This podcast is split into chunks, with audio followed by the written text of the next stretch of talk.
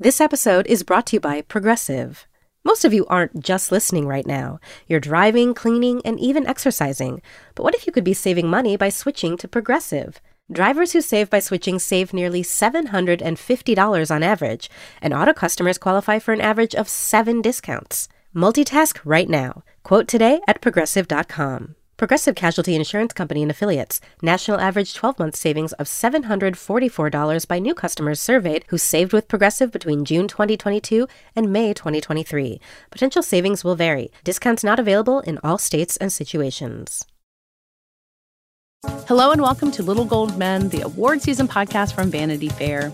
It's such an honor to present this next award. And here are the nominees. And the Oscar goes to... And the Oscar goes to... And I can't deny the fact that you like me. Right now, you like me. I'm the king of the world. There's a mistake. Moonlight, you guys won Best Picture.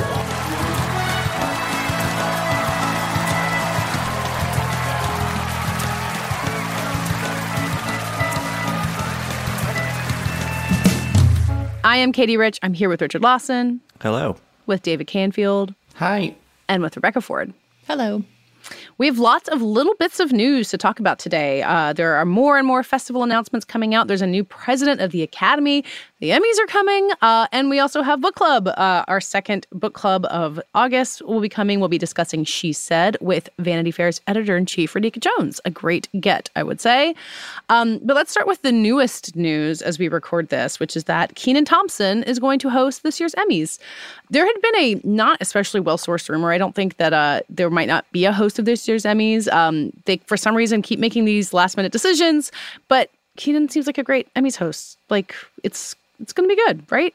Does anyone have anything to say other than great? Good Kenan choice. Will be good at this. Yeah. Good choice. Yeah, to be perfectly honest, the only hosting rumor that I care about at the moment is one that I got from our friends at Who Weekly, which is that Vanessa Hudgens is being spoken about as a potential replacement for James Corden.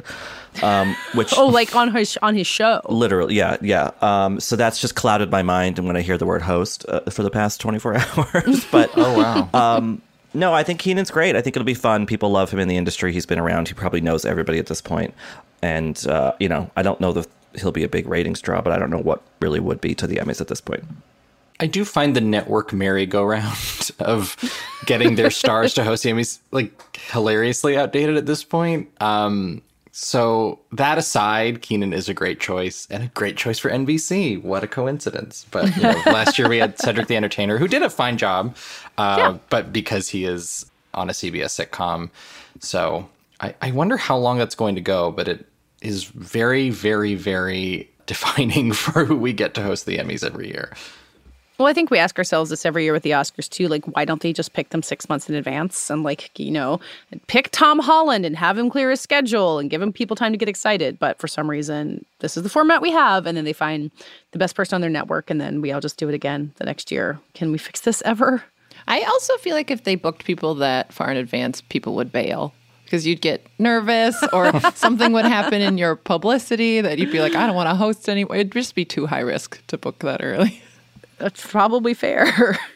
There's no good way to do it. But Kenan, if anyone, is going to know how to step in. We figure he can do it.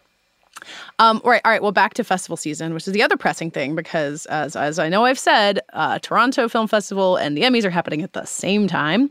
Um, and there's been lots of little bits of TIFF news coming out. Um, last week, we kind of got more into the uh, the full lineup. We now know the Midnight Madness lineup, which includes the uh, Weird Al biopic, which I'm really excited about. Um, Mary Harron's Dolly Land has been in no- announced as the closing night film. And then maybe the big title that I'm intrigued by is The Inspection, which is going to be opening the Discovery section, which is kind of for like new up-and-coming filmmakers. Um, and it also is going to be the closing night film of the New York Film Festival, which I think, David, you and I were discussing this. I don't think another film has done that before. That is an interesting double hitter uh, for that one. It's a really unusual and intriguing pairing. I'm looking at that opening slot at TIFF as part of the Discovery section, and it, it feels kind of ingenious to me because the opening night at TIFF is typically not a huge draw, or at least featuring a hugely, um, like last year's Dear Evan Hansen, which was, I suppose, a big movie, but not in a good way. um, Whereas this year you have The Swimmers, which is a Netflix doc. It could be great, but it's hardly like, you know, a Women Talking or a Fabelmans. Um, and so you have this other movie premiering in that slot with Jeremy Pope, who is a really exciting rising star, uh, multi-Tony nominee. Uh, he was Emmy nominated for Hollywood. Um, it's a queer Marine drama, I believe, um, from a first-time feature director. So there's a lot of, you know, interest in it, and it's coming from A twenty-four, and A, New, New York Film Festival has a lot to choose from every year, and the fact that they would make this their closing night film uh, coming off of a TIFF premiere feels really significant. So, yeah, it's pretty high on my list, actually. It's also, I think, tied very closely to the director's like own story, which yep. yeah. makes it obviously more interesting for all of us to see. I'm looking at the description sent out by the New York, the New York Film Festival, and the part that's getting my attention in the cast list is a revelatory Gabrielle Union, uh, which is very exciting. She's been a movie star. Who's also producing, by the way. Yes. Um, and she's someone who's been famous and successful and celebrated for a long time, but like a real breakout movie role for her, like that's a, such an intriguing possibility. Yeah. Yeah, I mean, the Oscars love of sort of like entering a different realm of stardom um, is always inter- an interesting narrative, so I would love to see that from Gabrielle Union. But, you know, David, you said queer Marine drama, and I can, ev- anytime I hear that phrase, which is often, um, I can only think of the Emma Roberts JoJo movie Aquamarine. Oh, so my God. Just, I don't know if these movies are related at all, but just. Well, it's not going to be that queer. Yeah. I mean, it can, literally yeah. cannot be, but. Yeah. Um, to go back to Dolly Land for a second, the the closing night film, um, we were discussing this beforehand, but at some point when this movie was being made a while ago, Ezra Miller was part of the cast playing uh, the young Dolly. Uh, Ezra Miller, now uh, kind of notoriously on a something of a crime spree and also the star of The Flash, um, is not in the cast list as announced by TIFF, so we don't know if they've been cut out of the movie. But an interesting asterisk on a film from Mary Harron, a director, I think, who makes really interesting stuff and we all are rooting for. So I'm very curious about what happens there. Yeah, I, I got the email with the, the closing night announcement, and I was like, oh my God, a new film from Mary Harron, a Dolly biopic, I'm in. And then I Googled it, and the first look image was released, I think, almost two years ago, at least over a year ago. Uh, and then I saw that Ezra Miller was cast as the young Dolly, and as you mentioned, Katie, they are not in the cast list revealed today as of this recording, so it's a much bigger question mark than the five minutes ago when I was super excited about it. But uh, mm. Mary Harron's, I think her last, well, the last project I saw first was Alias Grace, which was terrific. And Sarah Polley, of course, wrote that. She will also be at TIFF with her new movie. Every week um, we mention Alias Grace on this podcast. I know. Well, they, the roads are converging here. The Alias, it, all roads lead to Alias Grace, apparently. Um, but yeah, she's a director who um, I think has been underserved by Hollywood for a long time. So I'm hoping the movie delivers.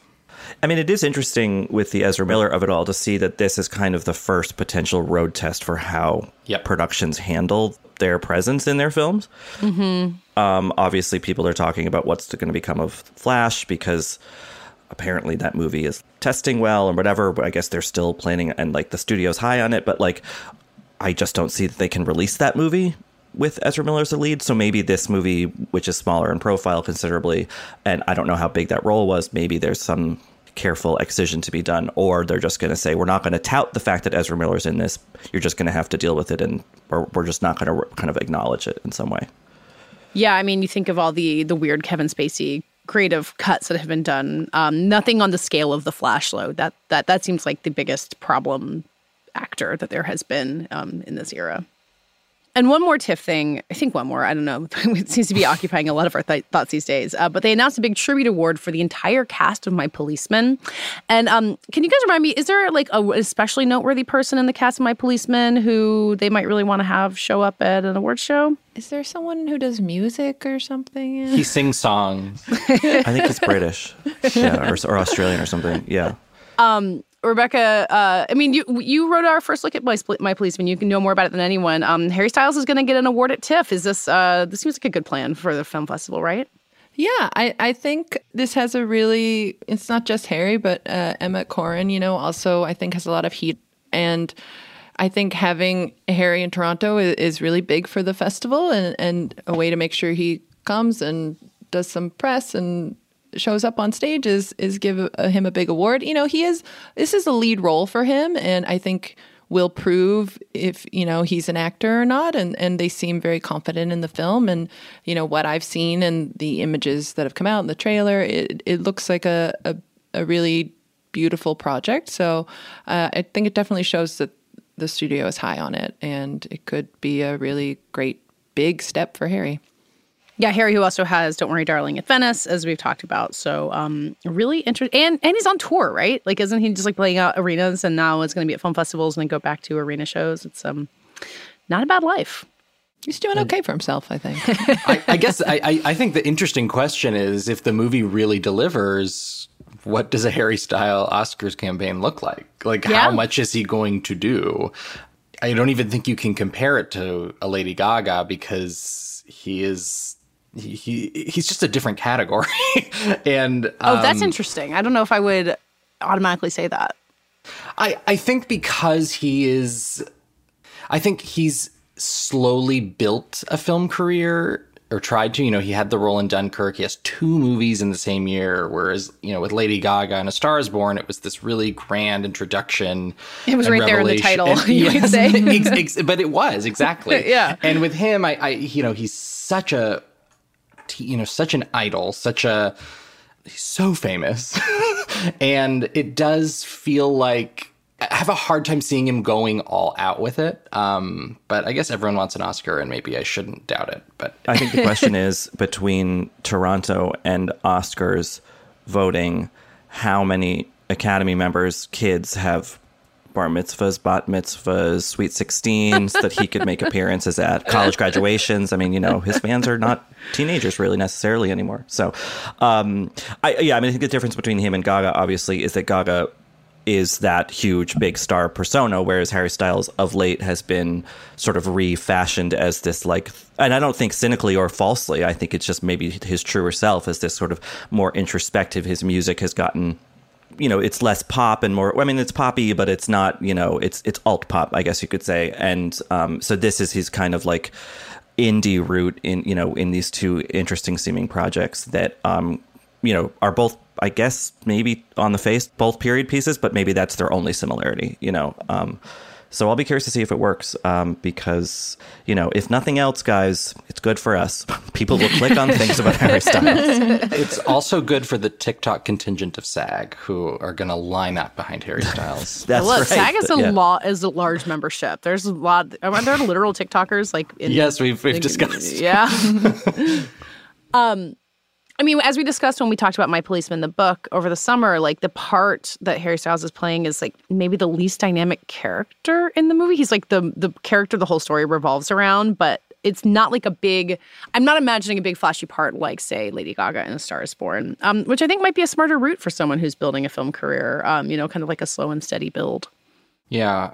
We talked about it in book club. It's— the frustration of, for me, of the book is that he is so opaque. You know, it's the yeah. other two characters' perspectives exclusively. The movie can't, you know, you, you have access to him through the camera. So he will have some level of interpretation there, which could be interesting too. And isn't there some sort of evidence, at least in a post-credit scene, that he is now poised to be a bigger role in the Marvel universe, right? So, I like, do seem to remember him showing up on a spaceship. At the end of the of Eternals, I think. But uh-huh. I don't know if that was just like a Benicio del Toro thing where he just popped up and then like his character never really went anywhere. Well, um, wasn't Benicio del Toro in a couple of Marvel movies? But like small part, and then he got killed or sure, something or sure. faked his death or something. But like, so I don't know. But like, Harry Styles like clearly getting his feet wet literally in Dunkirk, that big studio movie, and then going sort of indie for a little while, and then maybe going back to studio. Like that, that is kind of a more traditional path to movie, you know, stardom than was Gaga's like, here I am, you know, like that doesn't right. work very often, and very few people get that opportunity. Yeah. Yeah. You're making me remember what a freaking miracle A Star is Born was and how unlikely that seemed to be. So, so great.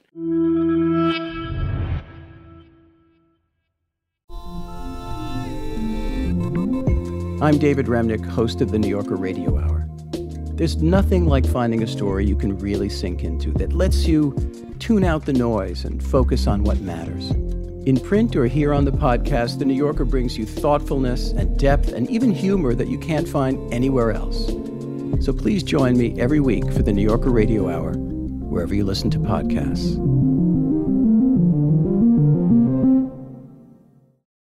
Wondery's new podcast, Blame It on the Fame, dives into one of pop music's greatest controversies. Milli Vanilli set the world on fire, but when their adoring fans learned about the infamous lip-syncing, their downfall was swift and brutal. With exclusive interviews from frontman Fab Morvan and his producers Frank Farian and Ingrid Segeith, this podcast takes a fresh look at the exploitation of two young Black artists. Binge all episodes of Blame It on the Fame, Milli Vanilli, ad-free right now on Wondery Plus. Um, well, there's some news from the Academy itself, uh, which is quieter now as we kind of wait to see all these movies that will be in the Oscar race. Uh, but Janet Yang was announced as the new president of the Academy. Um, Rebecca, you were kind of on top of this news and uh, realized that she was one of the top contenders. Uh, how's she going to be as a president? I think she's going to be great. Um, you know, the interesting thing about Janet is she is a governor at large. They're not voted on or selected by their branch. She's a member of the producers branch. She produced Joy Luck Club, uh, The People versus Larry Flint. She's a very well-known veteran producer. Um, but to be selected for this, you know, even though she wasn't sort of traditionally brought in as a governor, um, kind of reflects the support she has in this community. And, you know, the, th- the thing about Janet is, um, you know, being Asian American, I've closely followed how the Asian American stories have sort of risen in Hollywood, and we're talking mainly as recently as like Crazy Rich Asians. But Janet is sort of known as the godmother of Asians in Hollywood. She's a huge mentor behind the scenes. She helped found Goldhouse.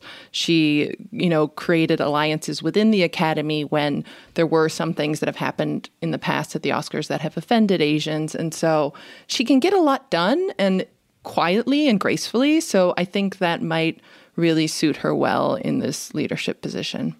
Yeah, I mean, I think with the slap, we saw so much of how, like, internal hierarchy within the Academy, like, all of them trying to make those decisions in the heat of the moment. And someone who can have leadership skills in that way seems like maybe exactly what they need at this moment. Yeah, it's definitely a hard position. And um, I'm sure she'll have a lot of challenges facing her. But yeah, I think being able to sort of, you know, talk to people who have a lot of strong opinions within the Academy will, will be one of her strengths.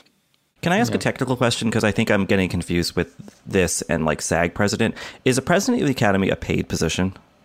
It's not. The um, Bill Kramer is a full-time paid position, which is the C E O, but the president is is not like a full-time job. Like she'll still remain probably a producer as she oh, is okay, as well. I see. So it's so it's not like I'm leaving that strain of my career and going to this. It's like a yeah, it's like an added thing. It's like another job.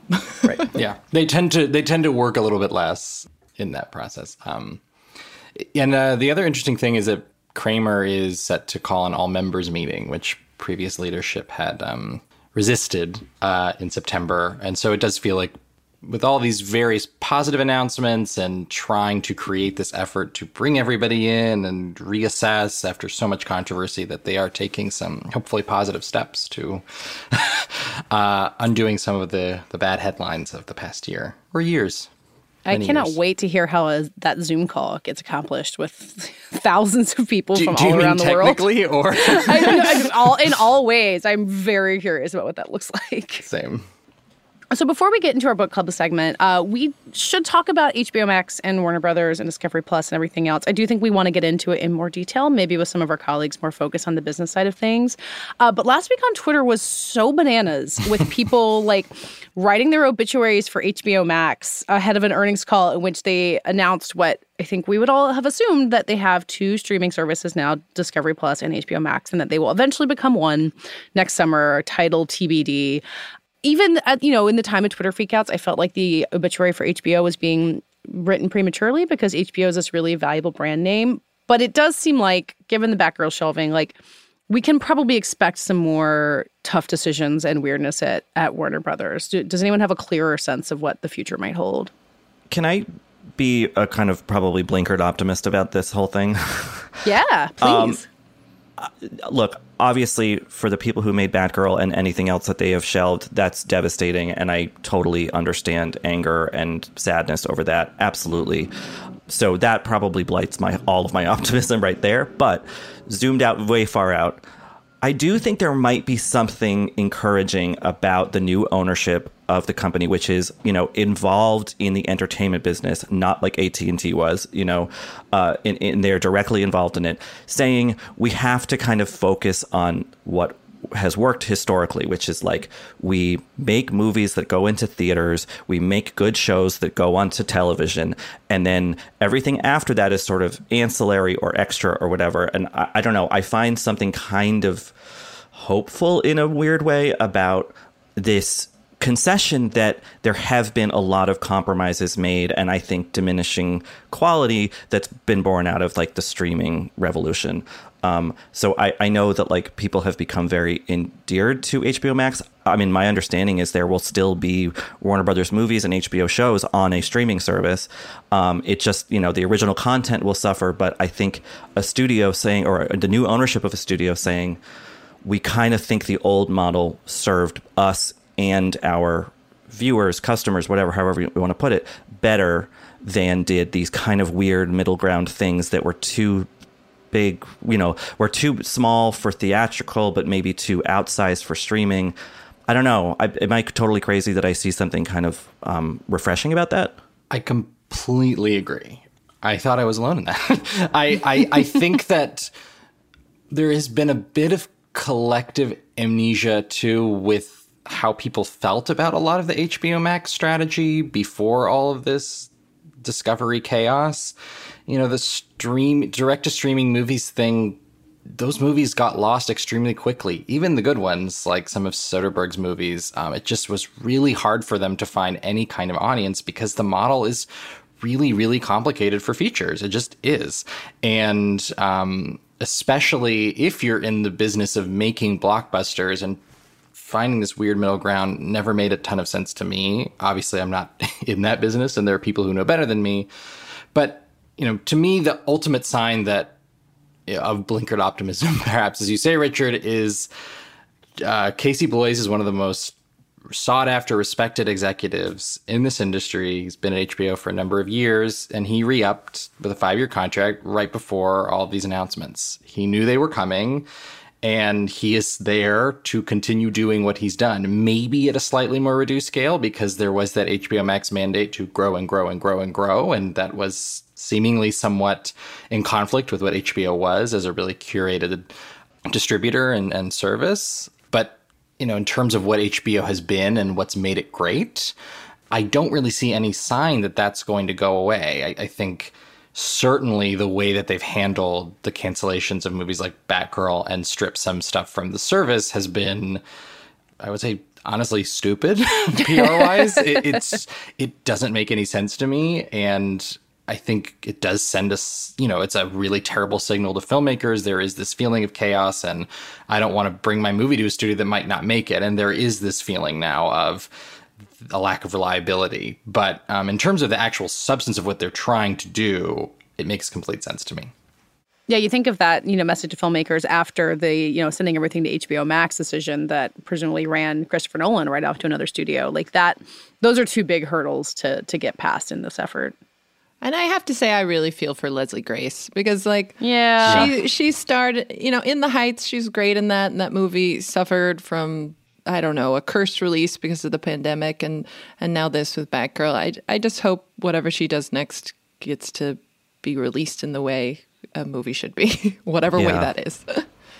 I think what I really, what I ho- take from this, and, you know, it's it, Netflix is a whole different entity where they had this subscriber base that had come for like movies that they didn't make, and then they started doing original stuff. And I think kind of reverse engineering that, in a way, not reverse engineering, but sort of approaching it from the studio side, is that like you see them, you know, they're, they're taking these titles off of H B O Max. They're not, they're available to, to buy or rent, you know, and I think it seems to be the new management saying, oh, we used to make money from licensing our movies. Hmm. And I- instead of just putting them in our, on our own in-house service, you know, where we're not getting those, those fees like we used to, you know, that th- that's an interesting th- th- sort of pivot. Mm-hmm. And also, like, I think that if you're if you're focusing on Sunday night H B O viewers, theater-going audiences, that's an active audience. And I think that, like, having a passive customer who just subscribes to something, it renews every month, um, you know, th- that's a different mandate to kind of please that customer, because how many people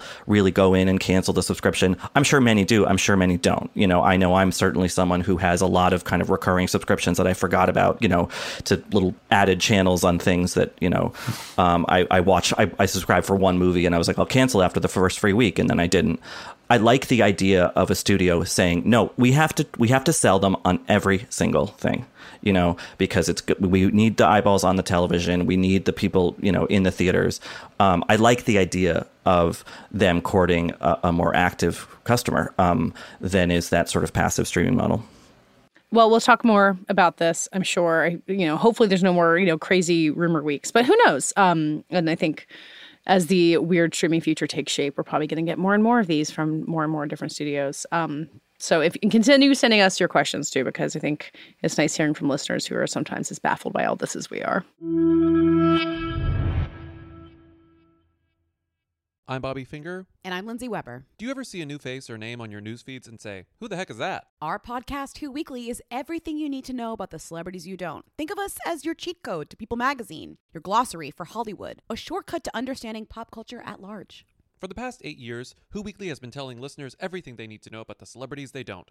The New Yorker says we spelunk deep into the demimonde with convivial delight. That's a direct quote. Mostly, we're going to explain to you Irish star Barry Keoghan's sudden rise to fame and relationship with a not-so-under-the-radar pop princess named Sabrina, the fake wedding Real Housewives star Cynthia Bailey had to promote a limo rental company, and why all the Gen Zers you know are talking about a guy named Benson Boone. Each episode goes deep into the biggest celebrity stories of the moment, and if you're still confused, we even have a weekly call-in episode where we answer the most burning celebrity queries. Who Weekly airs twice weekly with brand new episodes on Tuesdays and Fridays. Listen and follow Who Weekly, an Odyssey podcast, available now for free on the Odyssey app and wherever you get your podcasts. So we're happy to kick off the second week of our August Book Club series talking about She Said, the book by Jodi Kantor and Megan Twohey about their Pulitzer Prize-winning Harvey Weinstein investigation. And joining us to talk about it is Vanity Fair's editor-in-chief, Radhika Jones. Hi, Radhika. Hi, Katie. It's great to be here. Uh, I love having you back for book clubs, especially because I think of you as one of our, our, our readers-in-chief at the magazine. And we kind of, you know, gave you your pick of the books we'd be discussing, and I think you gravitated towards She Said really quickly, maybe for obvious reasons as a, another media person. Um, but why was this a book in particular you wanted to talk about?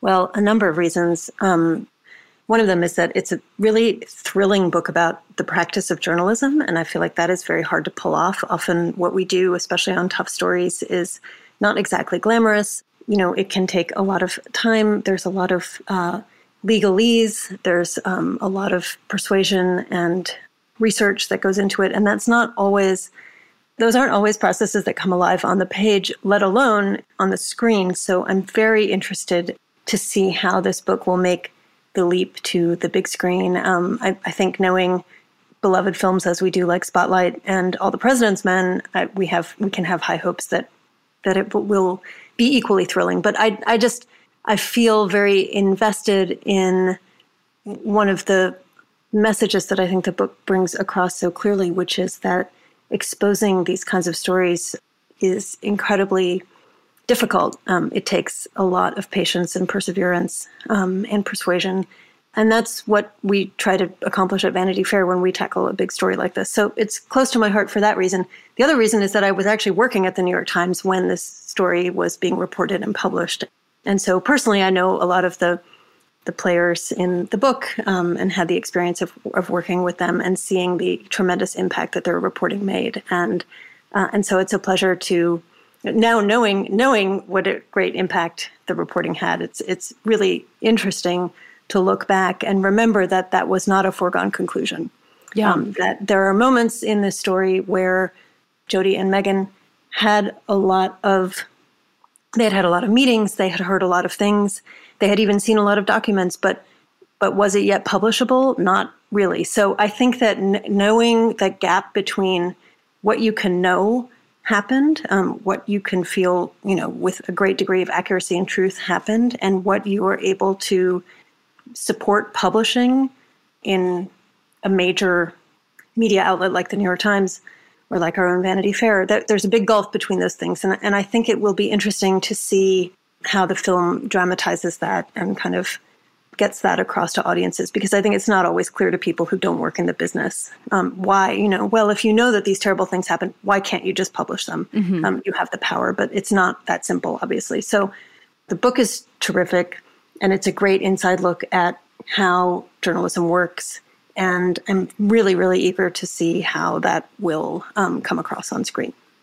I think for a lot of us on this story in particular, it's really hard to piece together what came out in the story first, what we know now about Harvey Weinstein versus what was known before this was before the story came out in October of twenty seventeen, or even, you know, a week later, Jodi Kantor publishes a follow-up with more stories of it. Um, and Rebecca, I don't know if you had read this book. You know, we've all read the original story, but what was your familiarity with the the backstory of how they put the story together before reading She Said? Similar to what you're saying, Katie, I couldn't remember what came out in sort of that first story and then what came out in the following waves. But I, I, you know, I was working at a trade at the time, and obviously rumors about what Harvey may have done circulated in the trades for years, and no one was able to sort of land the story for the reasons Radhika's mentioning about really getting enough uh, to make a story publishable. And so I remember thinking it had to be reporters from outside pure entertainment journalists that would have to break the story because of sort of the way Harvey can manipulate the press for for decades. And so I remember wanting to know every detail about how they were able to break down this wall that other reporters had tried and, and been unable to do. And and so reading the book and, and the way they really walk you through all the steps they had to take to make this happen, it, it was a perfect dream of how I wanted to learn about how they did it. Yeah, David, you, are there any of those standout moments for you in terms of how the, the cake got baked, basically how they pulled off this trick? Um, I, I think it's understanding at times the gap, to Radhika's earlier point, between when they learn something and when someone comes forward, and, and just the amount of steps that it can require to actually have someone go on the record. I mean, I, I love when they find the sentence and they realize this is not only the sentence that will convince people, more people, more women to come forward about their experiences in a public way, but a sentence that also asserts the importance of what they're doing, and that kind of brings together all of these messy, awful experiences in a way that can signal real potential change down the line. Do you want to read the um, sentence for people who haven't read it?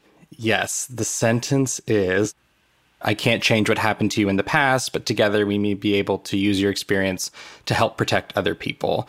And this is the line that um, they settle on to essentially, I don't want to say convince the women to, to come forward, but to give them a new context for what coming forward would mean, because there are, mm-hmm. over the course of the book, so many conversations, so many difficult conversations, so many, so much understandable reluctance about breaking this system and, and what that could mean for these women. And that sentence on both sides, right, on, on the reporting side and on these women's side, um, gives a new meaning to what this could be. And it's a, it's a really moving moment, just w- watching, reading them have this kind of epiphany.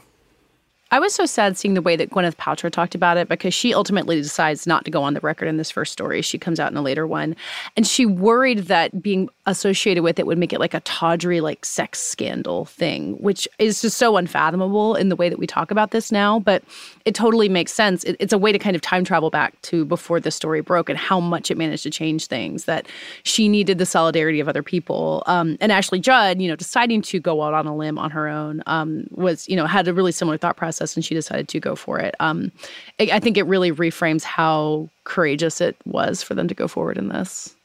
One thing that really stuck out to me reading this book is, and it sounds perhaps very basic or, or assumed, but the sheer courage of a lot of these women. I mean, someone like Ashley Judd, I wasn't really familiar with every beat of her story, and it's it's pretty extraordinary what she did, and especially getting this kind of coda that they provide at the end of the book, um, and, and and hearing them reflect on their experiences of coming forward and what that meant. You know, it gives you even a greater level of respect for a lot of these people. You know, one thing that stood out to me as I was looking at the book again to prepare for this conversation is that it, it matters so much who the reporters are. Um, and, mm-hmm. you know, as an editor, we think about this all the time when we're assigning stories. It's like, are we going to, you know, any kind of story, an investigation, a profile, you, you want there to be the possibility of a connection between the writer and the subject, because it's going to make for a better conversation and a better story and something more engaging ultimately, um, and more revealing.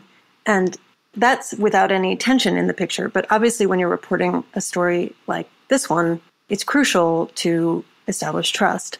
And I was struck by the account of when Jodi Kantor goes to see the former assistant, Zelda Perkins, in London. Um, she goes to speak to her, and, you know, this is someone who had had a traumatic experience and had not discussed it for decades. And this meeting was the most Perkins had opened up to any of the journalists who had contacted her over the years about the Weinstein rumors.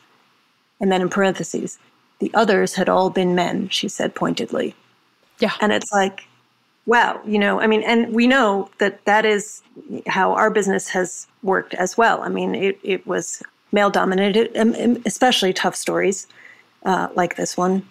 The image of the investigative reporter is Woodward and Bernstein in a way, very different terrain. But just it was a reminder that for women who were reluctant to speak, who had not spoke, who were in the habit of not speaking, um, and who were isolated by these experiences, even though in retrospect we know how common they were and what, what was made possible through solidarity. Part of the point was to isolate them and box them into agreements where they couldn't speak and they couldn't find that community of other people who had been harassed or abused. And so to think that this was her first opportunity to speak to a woman about this experience that had, you know, that had so traumatized her specifically as a woman, I thought was really worth remembering. And again, sometimes just seeing that representation on screen is really meaningful. I, th- I suspect it will be very meaningful to see, to see all of that reporting happening among women. It's interesting you bring that up, because I was reading the acknowledgments at the end of the book and kind of realizing that, you know, Megan was a new mom at the time and Jodi was a mom of two. And as we all know, journalism takes you away from your family a lot. And I can't imagine, you know, having a daughter and, and working on a story like this. And I don't think it was right for the book, but I do hope the film touches a little bit more about their own lives and where they were sort of in their in their world as they were reporting this story, because, you know, I can't imagine the sacrifices they had to make to to stay on this story while still having a family and a, a life. I do think there's a shot in the trailer of, maybe it's Carey Mulligan, um, you know, Carey Mulligan and Zoe Kazan are playing uh, Jodi and Megan. I think she's next to a Dockatot, a, a baby equipment that uh, if you know, you know, you're familiar with it. So it does seem like the the fact of her being a new mom. I mean, I was saying this to Radhika before we started. I think Megan came back from maternity leave in July, and they published the story in early October, which is just an astonishing time frame for what they managed to report. Uh, so I, too, I don't know how they did it. Well, and in that... On that note, it was a competitive story, right? Mm-hmm. Um, like it had circulated for years, but there was a kind of gathering momentum um, around the reporting. And so on the one hand, you need the time and the space, especially to give victims the ability to really consider what it would mean, to speak to them in the first place, to go on the record, all of that stuff. On the other hand, you have the kind of need to break the story and, and also to stay a step ahead of Weinstein himself um, and his lawyers. And, and, you know, coming back to that, coming back to that point about working on this story with a newborn or um, with kids, I mean, it was a tough story, but also there were legitimate threats um, to their safety. And that itself is incredibly scary to think about.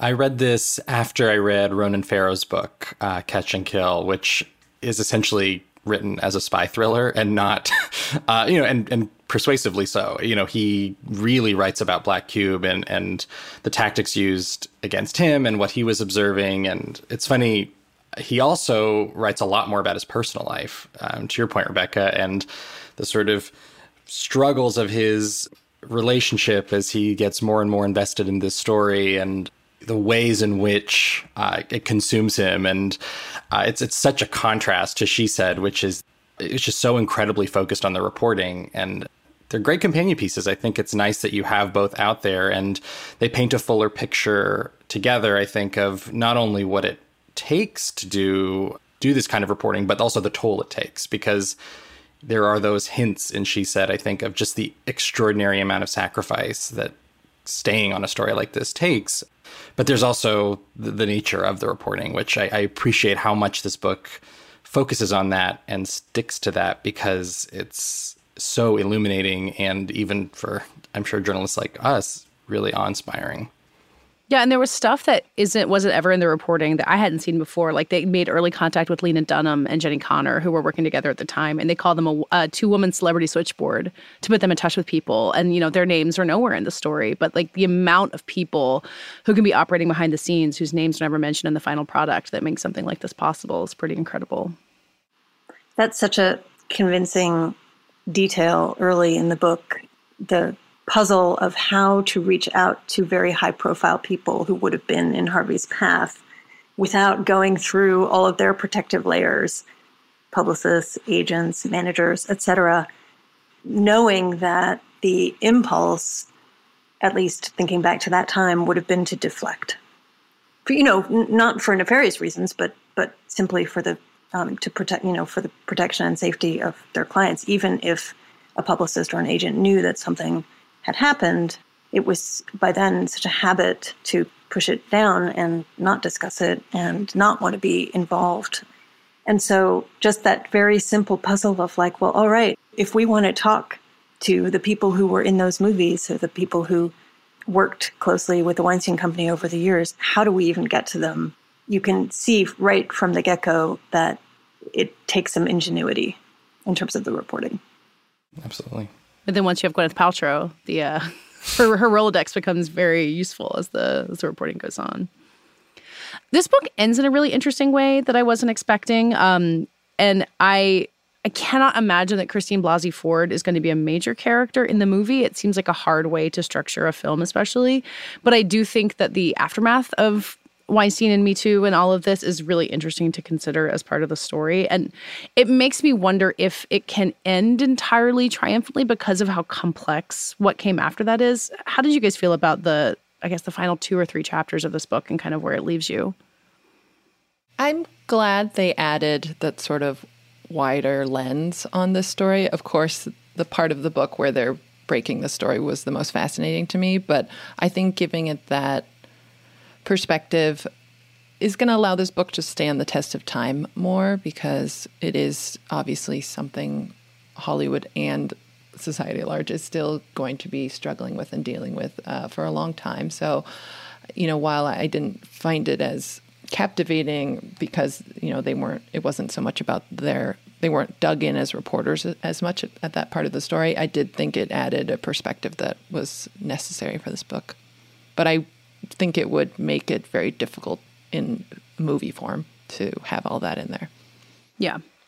It's a reminder that, you know, while this book has to end, A, it's it's impossible to talk about a happy ending here or even a satisfying conclusion, just given the terrible things that prompted this investigation in the first place. Um, it's and it's also just it's it's just not that simple. Um, there aren't simple fixes for that kind of behavior. There's not a simple picture of what justice looks like for people whose careers were upended, for people who were traumatized and wounded. But then also, it's the beginning of a larger movement that, as we know about all movements for social justice, just to cast a wide net, almost always feels like there's one step forward and two steps back, you know. And I feel like we've lived now with other kinds of stories in this zone. Jeffrey Epstein comes to mind, you know, that sense of kind of like, here's, here was some criminal behavior going on for years and years, and it's finally coming to light. But, but it's very hard to find justice when you're looking at that kind of situation. So I felt like the end, I mean, I, I agree. It's kind of like, it's a good reminder that these narratives are still unfolding. Um, and the reporting of the Weinstein story is a beginning. I mean, in a, in, to go farther back, the reporting of Bill O'Reilly and Roger Ailes, you know, these are all kind of beginnings, um, and they push us forward, but it's not necessarily a narrative that has an end. Yeah, yeah, and the Christine Blasey Ford story, just being that she did the brave thing and she stepped forward and it didn't change anything. I think that's what's so heartbreaking about her story and, and, and important to include for that reason. Yeah, it's a bold narrative choice, I think, because you have this really riveting, satisfying narrative arc with this, you know, the main crux of the reporting, the main crux of the book. Um, and it's it's kind of undone at the end a little bit uh, in that reminder, in that understanding that here was an, another person who was talking about a very powerful man, and it did not go that way. And having her voice to complement all of the women uh, who speak in the book before that is really sobering, but also there there is even hope in, in what she says. And, and there is a real power in being able to hear her coming off of that. Yeah, I, I think in a way the book needs that. It needs that undoing a little bit. Well, we have a trailer for the movie, as I said, and, um, you know, I think we can all have some guesses or some hopes of what we would want to see in the movie version that maybe we can wrap it up with. I am excited about Samantha Morton as Zelda Perkins, who you, there's just kind of this one brief shot of her in the trailer, but she has such gravity, and that character, or the, the person, is really important in the book in terms of moving the story forward. So I just feel like there's a lot of cool, like, you know, maybe one scene stunner potential in that. Uh, Andre Bowers, Dean Baquet is... Um... What I'm really excited about. He's such a great actor. He doesn't do a lot of movies, and he's a another presence in the book who he has a couple of scenes that are really illuminating. There's he talks about, in a way, um, his own perceived past faults uh, as a reporter, and and it kind of informs their direction at one point in the book. And and I I hope he gets some of those scenes to play, because he's he's really wonderful. Yeah, Radhika, as a Times veteran, are you are you ready for the? I mean, the Times has been in movies before, so maybe this is not too no, familiar. It's funny, when I watched the trailer, I was like, "Oh, look, it's nice to be back in the building." Um, I was only there for eleven months, but it made a, a big impact. It was a big year at the Times, um, in large part because of this story. So, and as an editor, I'm a, sort of a meeting nerd, so I'm looking forward to seeing, you know, the kind of dramatize, like the, the the phone call and the. You know, everybody's sitting around a table and kind of dealing with that moment of, you know, moving forward with the story and kind of the conversations around that. I, I, I they're familiar to me. I've been in those rooms, um, and there's something about those moments, those sort of crucible moments, that there's a real adrenaline rush to it. You realize that, look, not every story is going to be like that, but once in a while you get an opportunity to be involved in a story that could really make a difference, and to have that feeling communicated on screen, I think, I hope it will be special to see. Yeah, also, um, Patricia Clarkson is playing Rebecca Corbett, who, uh, you know, I think is a really major, well-credited figure in the book. And between that and then on The Dropout, um, Lisa Gay Hamilton plays an editor at the, um, the Wall Street Journal, yeah, and she's such a big character. That made me happy to see, yeah. I feel like this is a good year for newspaper editors. I'm happy to see it. Well, uh, yeah, and, you know, the other thing is, and I joke about meetings, but it's like, it's also... it's a reminder that this work is collective.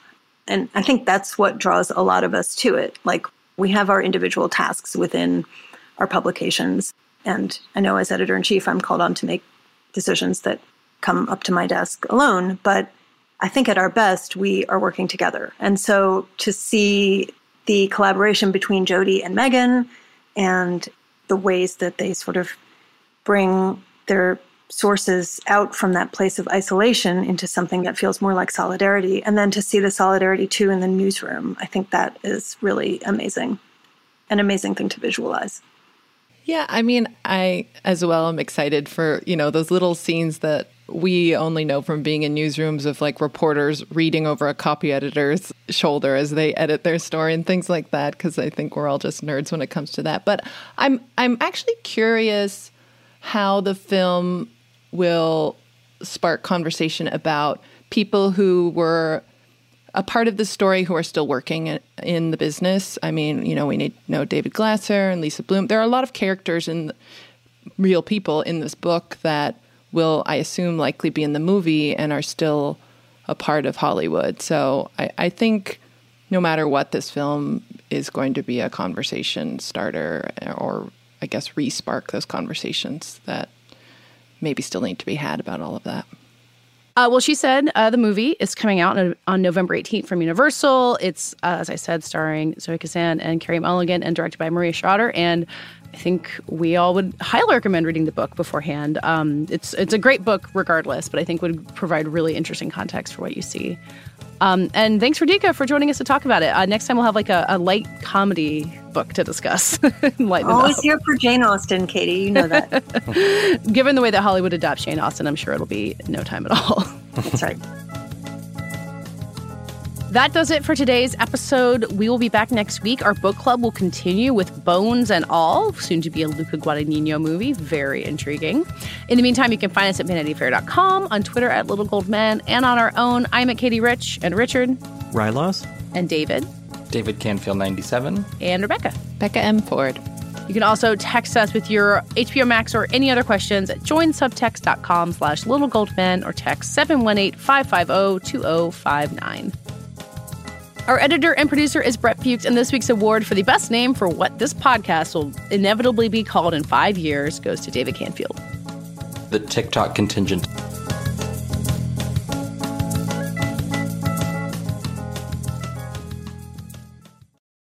I'm Rachel Martin. You probably know how interview podcasts with famous people usually go. There's a host, a guest, and a light Q and A.